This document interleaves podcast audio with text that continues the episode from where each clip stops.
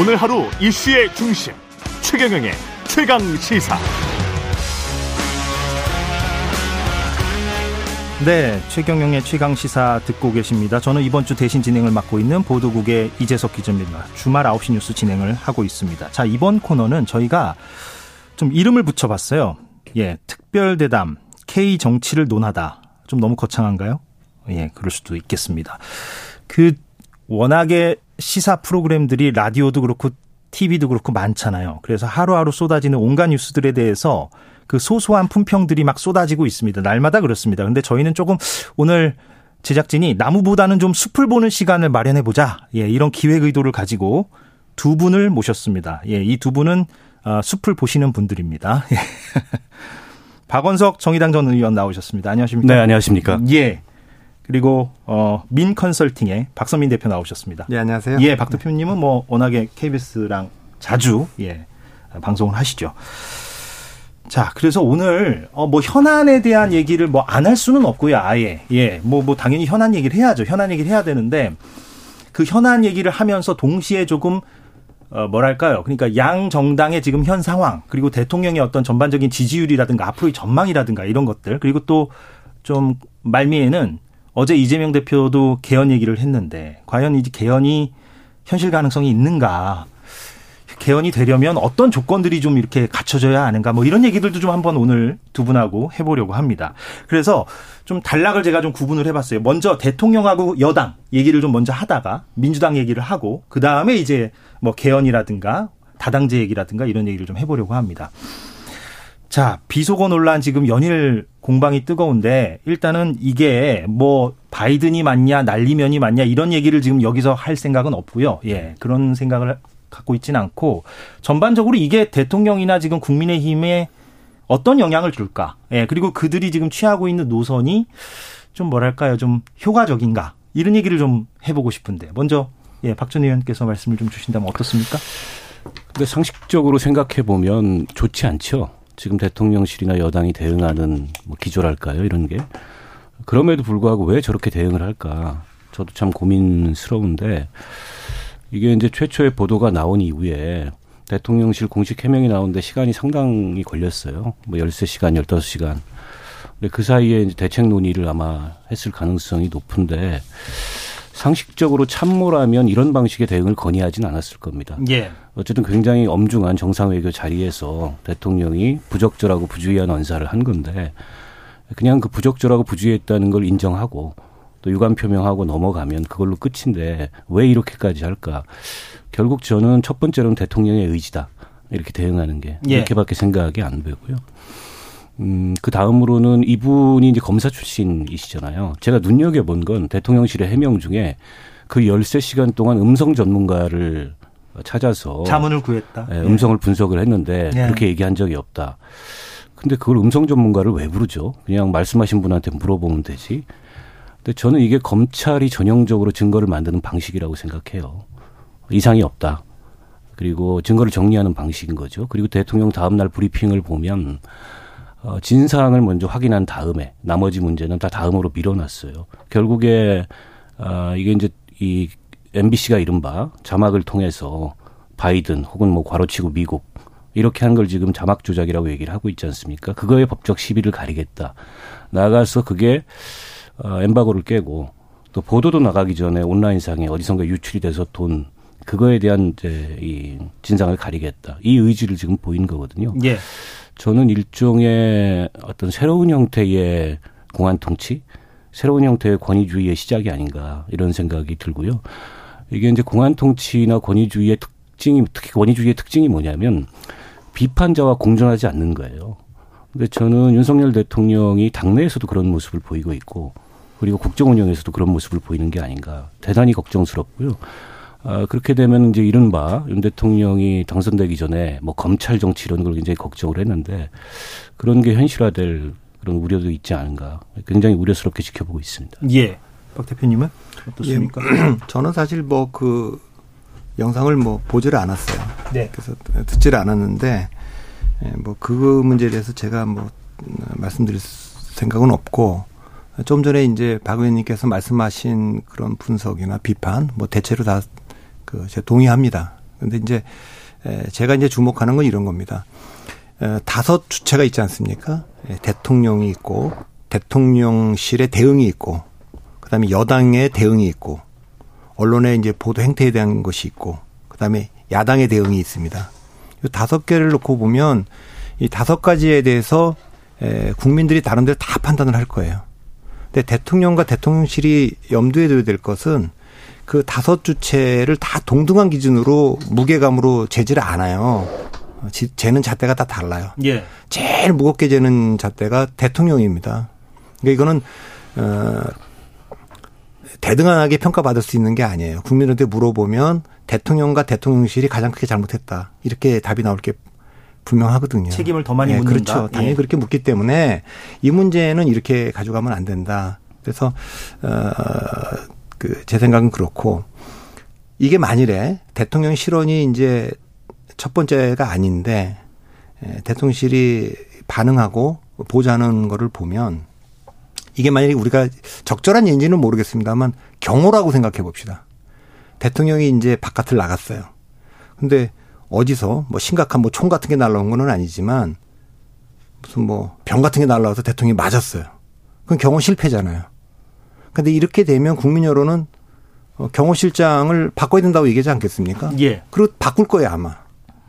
저는 어, 대통령의 그 실언, 부적절한 거에 대한 어, 대응도 이거 지금 제가 보면 경호 실패, 그러니까 정무적 실패라고 보거든요. 정무적 실패. 네, 그러면 이게 반복되고 있으면 이 정도면 그, 그 정도의 책임을 경호 실패에 대한 책임을 묻듯이 물어야 되는 사안으로 보입니다. 예. 근데 지금 그렇게 가고 있지를 않고 이게 여당에서 어 언론에 대한 그 보도 행태에 대한 공격을 하는데 뭐 그거는 보도 윤리와 관련된 건 언론 차원에서 이게 어떻게 바깥으로 유출, 되느냐라는 문제는 그건 언론 내부에서 한번 또 짚어볼 문제가 있다고 봅니다. 예, 예. 그리고 야당도 이 정도 상황으로 확실하지도 않은데 이게 우리가 진짜 너무 그 당파적 이익에 사로잡혀 갖고 이걸 이렇게 지금 어 외교적인 문제 순방 중에 있었던 걸 공격해도 되는가 이런 생각도 해봐야 된다고 생각합니다만 예. 일단 가장 큰 책임은 대통령과 대통령실 그다음에 여당 이렇게 지금 국민들이 바라보고 있다. 이거를 좀 아는 게 중요할 것 같아요. 그럼 지지율에는 어떤 영향이 있을까? 이게 좀 궁금한데. 그러니까 중도층 민심. 예. 그러니까 갤럽이 지난주 조사를 보니까 지지율이 다시 20%대로 내려갔어요. 28%입니다. 그래서 제가 이걸 읽을 수밖에 없는데 한국갤럽이 20일에서 22일까지 조사를 했고 자세한 사항은 중앙선거 여론조사 심의 참조하시면 되는데요. 그때 이제 잘하고 있다 28, 잘못하고 있다 60일이었는데 이번 사태가 아, 과연 지지율에 어느 정도 영향을 줄 것이냐. 뭐 이미 지지층이 오히려 더 역결집한다는 얘기도 또 있고 뭐 어떻게 전망하세요? 어, 그것은 어, 조사 방식에 따라 좀 다를 거예요. 그러니까 정치 고관여층이 응답하는 ARS 방식에서는 어, 약간 결집하기 때문에 떨어져도 그렇게 크게 그 타격을 입히지는 않을 것이지만 예. 전화 면접 조사로 하는 뭐 갤럽 방식 갤럽이 화요일, 수요일, 목요일 3일간 해서 금요일 날 발표를 하는데 그럼 이제 오늘까지 조사를 하겠죠. 예, 내일 발표되고. 예, 여기는 이제 정치적 저간여층, 뭐 중도층도 있습니다만 예, 거기는 조금 타격을 줄 가능성이 있어요. 예. 그래서 지지율이 뭐 알 수는 없지만 더 하락할 가능성이 있다 이렇게 봐야죠. 지난번에 갤럽 기준으로는 24%까지 내려갔던 게 최저점이었거든요. 예. 그래서 지난주 28일이었는데 조금 더 떨어질 가능성이 있고요. 갤럽은 그 조사를 하는 중에 이제 그 AR, ARS하고 전화 면접 조사 때문에 계속 그 갭이 좀 있기 때문에 그 통계에 보면 제일 밑에 정치에 대한 관심을 물어봅니다. 예. 그 정치에 관심이 아주 많다. 이 고관여층이죠. 이 고관여층 답은 그 되게 ARS하고 비슷하게 갑니다. 예, 예. 그러니까 그 갤럽 내에서도 그건 따로 보시면 됩니다. 예. 그 그러면 제가 이 질문을 한번 좀 어, 박영께 물어볼게요. 어 굉장히 말씀들을 길게 하셔서 제가 좀 어, 다음 질문을 빨리빨리 넘어가야 될 것 같은데 왜냐하면 민주당 얘기도 하고 이러려면 지금 이준석 전 대표 관련해서는 네.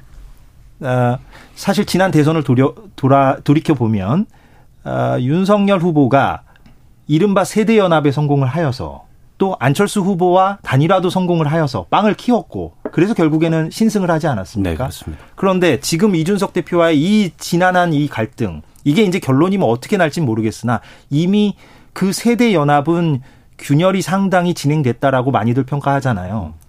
이게 다시 뭐 복원되거나 봉합될 가능성은 이제 앞으로 없다고 보십니까? 어떻게 보세요? 그 지난 대선에 윤석열 후보 국민의힘이 승리할 수 있었던 배경은 이른바 이제 다양한 연합에 의해서 이긴 건데 그게 꼭 이제 세대 연합만은 아니고 예, 예. 좀더 큰 틀에서 보면은 반문재인, 반민주당 연합이죠. 예, 예.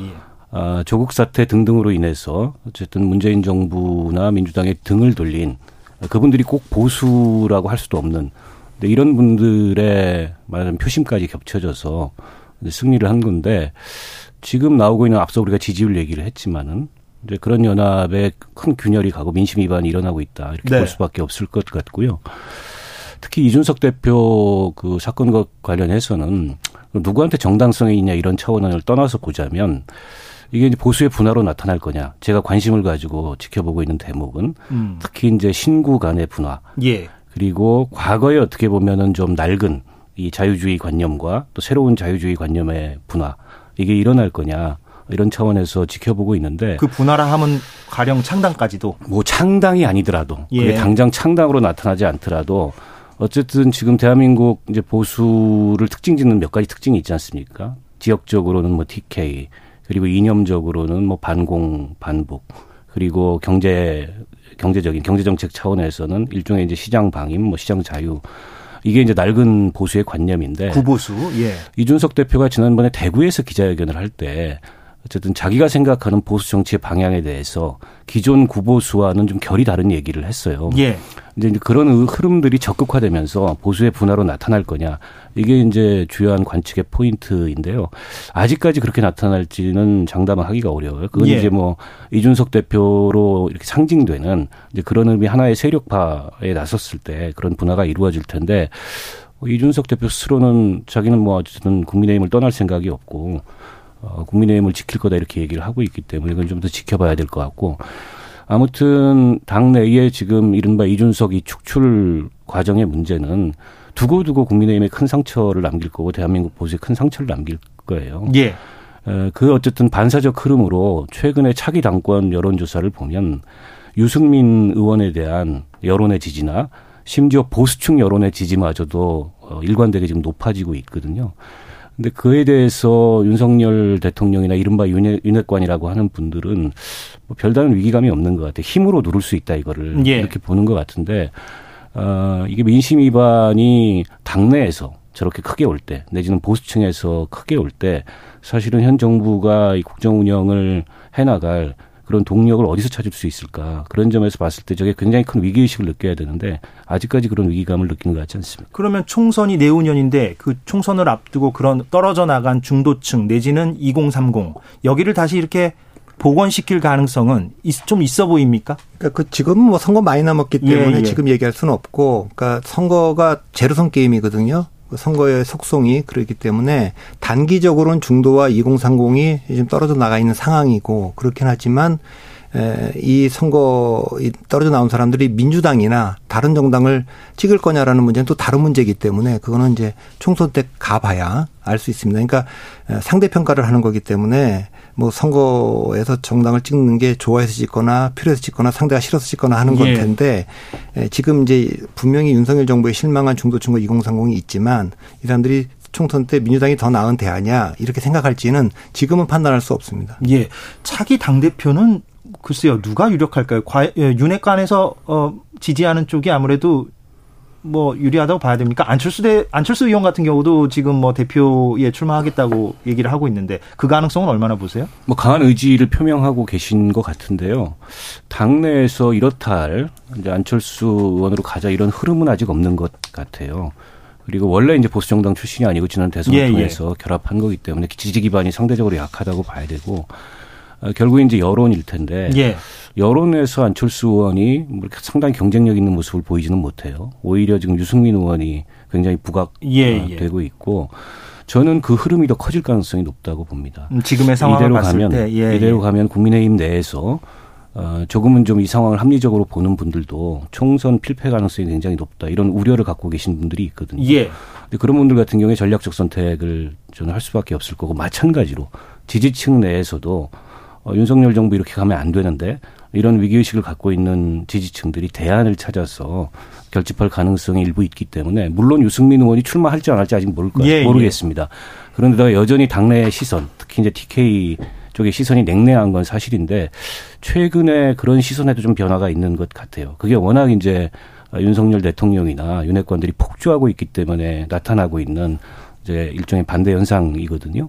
저는 저 흐름이 커지면 이 당권 경쟁에 있어서 그동안에 상정하지 않았던 변수, 이를테면 비윤이고 어떻게 보면 지난 대선에 치열하게 경쟁했던 그리고 경기지사 선거를 매개로 관계가 굉장히 악화된 예. 유승민 의원이 당대표 후보로 급부상하는 특히 이번에 이제 뭐 욕설, 비모, 이저 비속어 파동을 대응하는 모습을 보면서 지금 보수층의 민심도 많이 돌아서고 있거든요. 여기 그런 상황이 나타날 수 있을 것 같습니다. 그거는 뭐 논쟁하는 자리는 아니긴 합니다만 예, 예. 이제 저는 동의가 잘 안 되는데 예, 그 유승민, 이준석 두 분을 이제 당 밖에서 보는 분들은 아 지지율이 1, 2등으로 나오니까 저분들이 유력한 거 아니냐 그렇지만 사실은 이제 그 전당대회 룰이 30% 국민 여론조사로 돼 있지만 국민의힘 지지층들 30%로 이제 제한되어 있고 그다음에 이제 당원들입니다.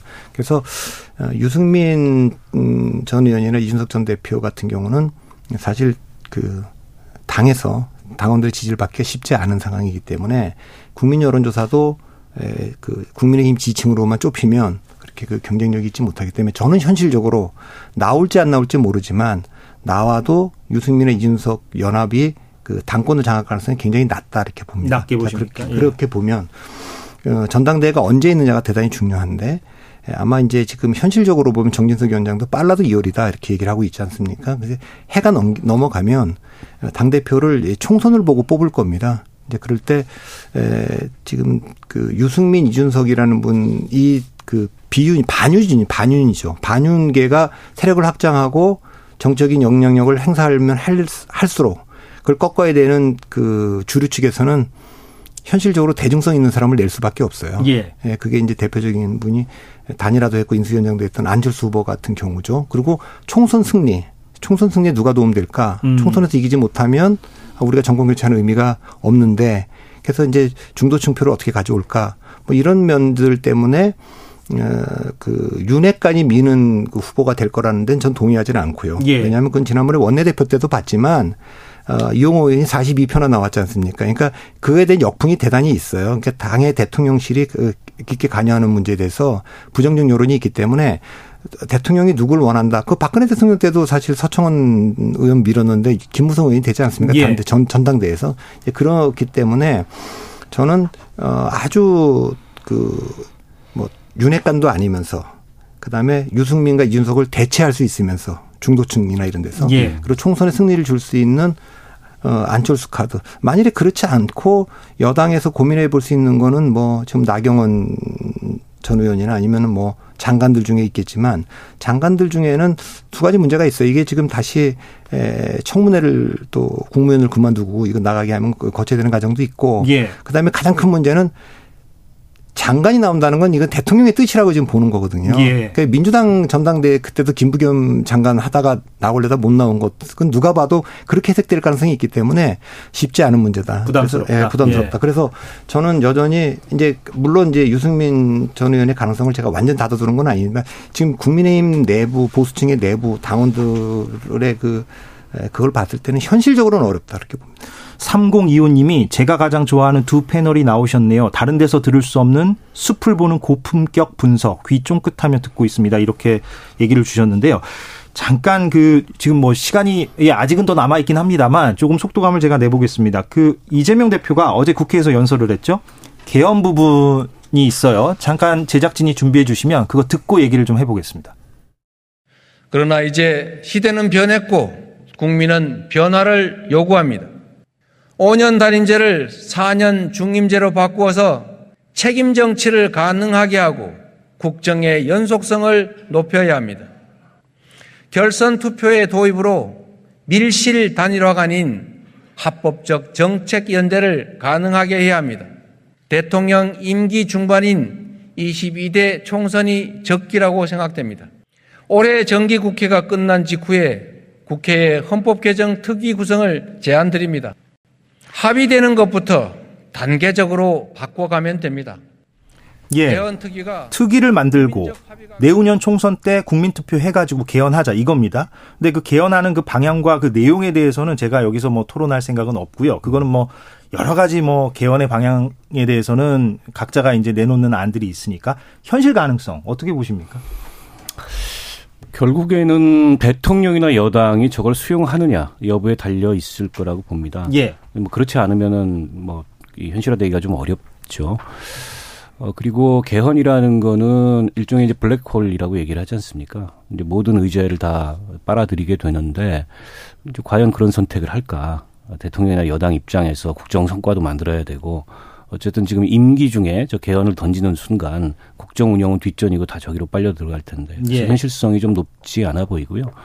이제 그러나 당위성의 측면에서 생각을 해본다면 저는 뭐 전적으로 동의하고 예, 예.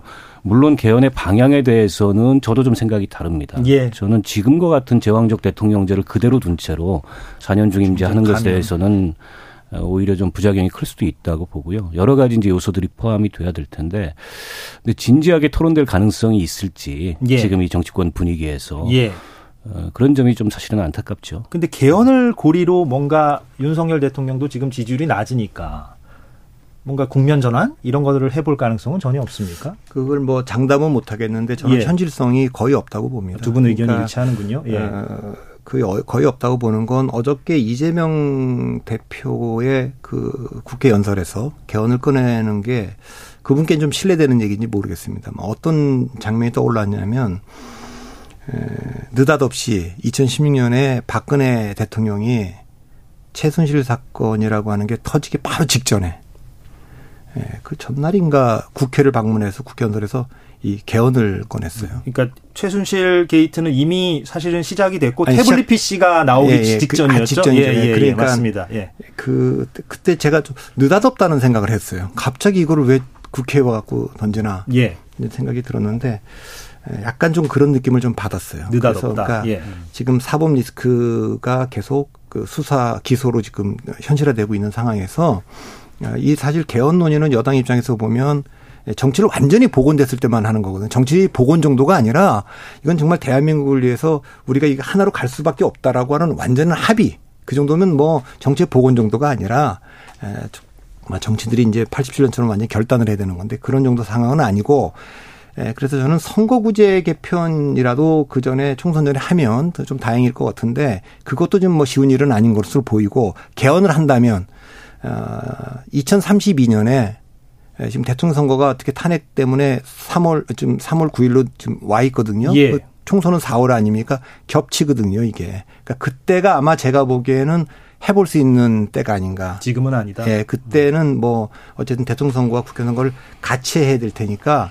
그때는 뭐 될 수 있지만 지금은 저는 아니라고 봅니다. 그럼 개헌까지는 아니더라도 예를 들면 지난 총선 때 이제 비판을 많이 받았던 게 거대 양당의 위성 정당 아니었습니까? 네. 그러면 이번 총선을 앞두고 위성 정당 방지법 정도만이라도 뭔가 만들 수 있을 여지는 없을까요? 음, 저는 선거제도 개혁을 검토한다면 그보다는 조금 더 적극적인, 조금 더 큰 틀에서 한번 검토를 해봤으면 좋겠어요. 물론 그게 바람직하긴 하, 합니다만. 위성정당 예. 방지책 글쎄요. 지금 뭐 현실적인 이해관계로 보면 아마 지난 총선에 재판이 될 가능성이 현재로서는 굉장히 높은데 아, 예. 이게 제도가 역진하기는 쉽지 않습니다. 예를 들어서 지금 비례성을 높이는 선거제도를 상대적으로 과거에 비해서는 채택한 건데 이걸 다시 거꾸로 돌려서 예전처럼 병립형 비례대표제로 가자. 이건 아마 쉽지 않을 거예요. 근데 여기서 조금 더 비례성을 높이는 그러니까 연동형의 여러 가지 캡들이 씌워져 있는데 그 예. 그 캡들을 걷어내는 선거제도까지는 아마 이제 보수 정당이 굉장히 부정적이기 때문에 쉽지 음. 않고 한쪽이 부정적이면 민주당도 예전처럼 뭐 패스트트랙을 통과시키거나 이렇게까지 의지를 보이지 않을 거예요. 그래서 논의의 초점을 거기다 두면 논의가 진전이 안 될 가능성이 높고 예. 오히려 조금 더 이 큰 틀에서 단지 비례대표제 비례성을 높이는 아, 거 말고 예. 중대선거구제를 포함한 아, 좀더 큰 틀에서의 논의를 연, 연다면 조금 논의 지형이 달라질 수 있을 것 같고요. 근데 그것도 쉽지는 않다. 쉽지는 않죠. 예, 쉽지는 예. 않은데 어쨌든 총선이 다가오면 이걸 정리를 해야 됩니다. 음. 그리고 위성 정당에 대한 여러 가지 이제 비판들이 국민들 사이에도 있기 때문에 예. 그런 볼성사나운 모습을 또 보여줄 거냐 이런 목소리도 한편에 있지 않습니까? 예. 논의를 하게 될 텐데 선거제도 개혁 논의를 누가 어떻게 이끌고 갈 건가 굉장히 중요해요. 그런 면에서 어제 이재명 대표가 어쨌든 선거제도 개혁의 의지를 표명한 건 좋은데 아직까지는 제가 보기엔 이제 구체성이나 또 과거의 논의에서 좀 진전된 이런 버전을 내놓고 있지는 않은 것 같아요. 예. 그런 점을 조금 어, 더 토론을 해봤으면 좋겠습니다. 민주당 얘기를 조금 해보면 최근에 어, 새로 고침 위원회가 보고서를 낸 게 기사화가 됐습니다. 그러니까 지난 대선에서 패배하고 지방선거에서 패배한 이후에 이제 반성적인 이제 문제 의식을 갖고 그 보고서를 냈는데 이제 핵심은 그거죠. 그러니까 민주당의 지지층을 아무리 끌어모아봤자 40% 언저리에 불과하고 그것이 이제 선거에서는 필패로 이어질 수밖에 없기 때문에 외연 확장을 해야 된다. 외연 확장을 해야 되는데 그럼 우리 우리나라 유권자들의 어떤 어 유형을 좀 분류를 해보자. 그래서 여섯 개로 분류를 하는데 그 가운데 이제 민주당의 어떤 지지층은 그 두 개 정도라고 분류를 하고 나머지 네 개 중에 한두 개를 좀 가져오지 않는 이상 민주당이 승리할 수는 없을 것이다. 이런 판단을 좀 내리고 있어요. 어떻게 보십니까? 민주당이 향후 지금 뭐 이재명 대표의 사법 리스크도 지금 불거지고 있고 근데 이게 선거제도하고 예. 연동되어 있는 문제인데 예. 전통적으로 모든 정당은 선거 가 끝나고 뭐 집권한 정당도 그렇고 야당도 그렇고 자기 정체성, 자기 정체성에 기반한 정치를 주로 합니다. 그러나 이제 선거가 다가오면 외연 확장을 하는 거죠. 왜냐하면 자기들 정체성만 갖고 어, 못 이기니까, 못 이기니까. 예. 이제 그렇게 해왔던 거죠. 근데 지금 최근의 선거 행태는 이 중도 지향적인 것이 뚜렷이 약화되고 있어요. 음. 그래서 2030이나 중도가 방향, 방향, 그러니까 그 방황하고 있는 상황 아닙니까? 그러니까 자기 정체성의 정치가 강화되고 있는 건 우리만의 문제는 아니고 전 세계적 현상입니다. 예. 그런 게 있는데 그래서 이제 우리가 선거구제 얘기를 하면서 다당제로 가야 된다 얘기를 합니다. 그러니까 국민들에게 선택지를 두 개만 주고 고르라고 하는 건 두 개 안에서도 지금 다 시끄럽지 않습니까? 예. 그러니까 적어도 네 개 정도의 선택지는 줘야 되겠는데 그 방법이 저는 뭐 권역별 비례대표제라든가 뭐 석패율제라든가 연동형에다 캡 씌운다 이런 거는 저는 비례대표제 자체를 반대하는 사람입니다. 그러니까 한국 정치의 가장 큰 비례대표를 반대하는 이유는 두 가지가 있는데 첫째는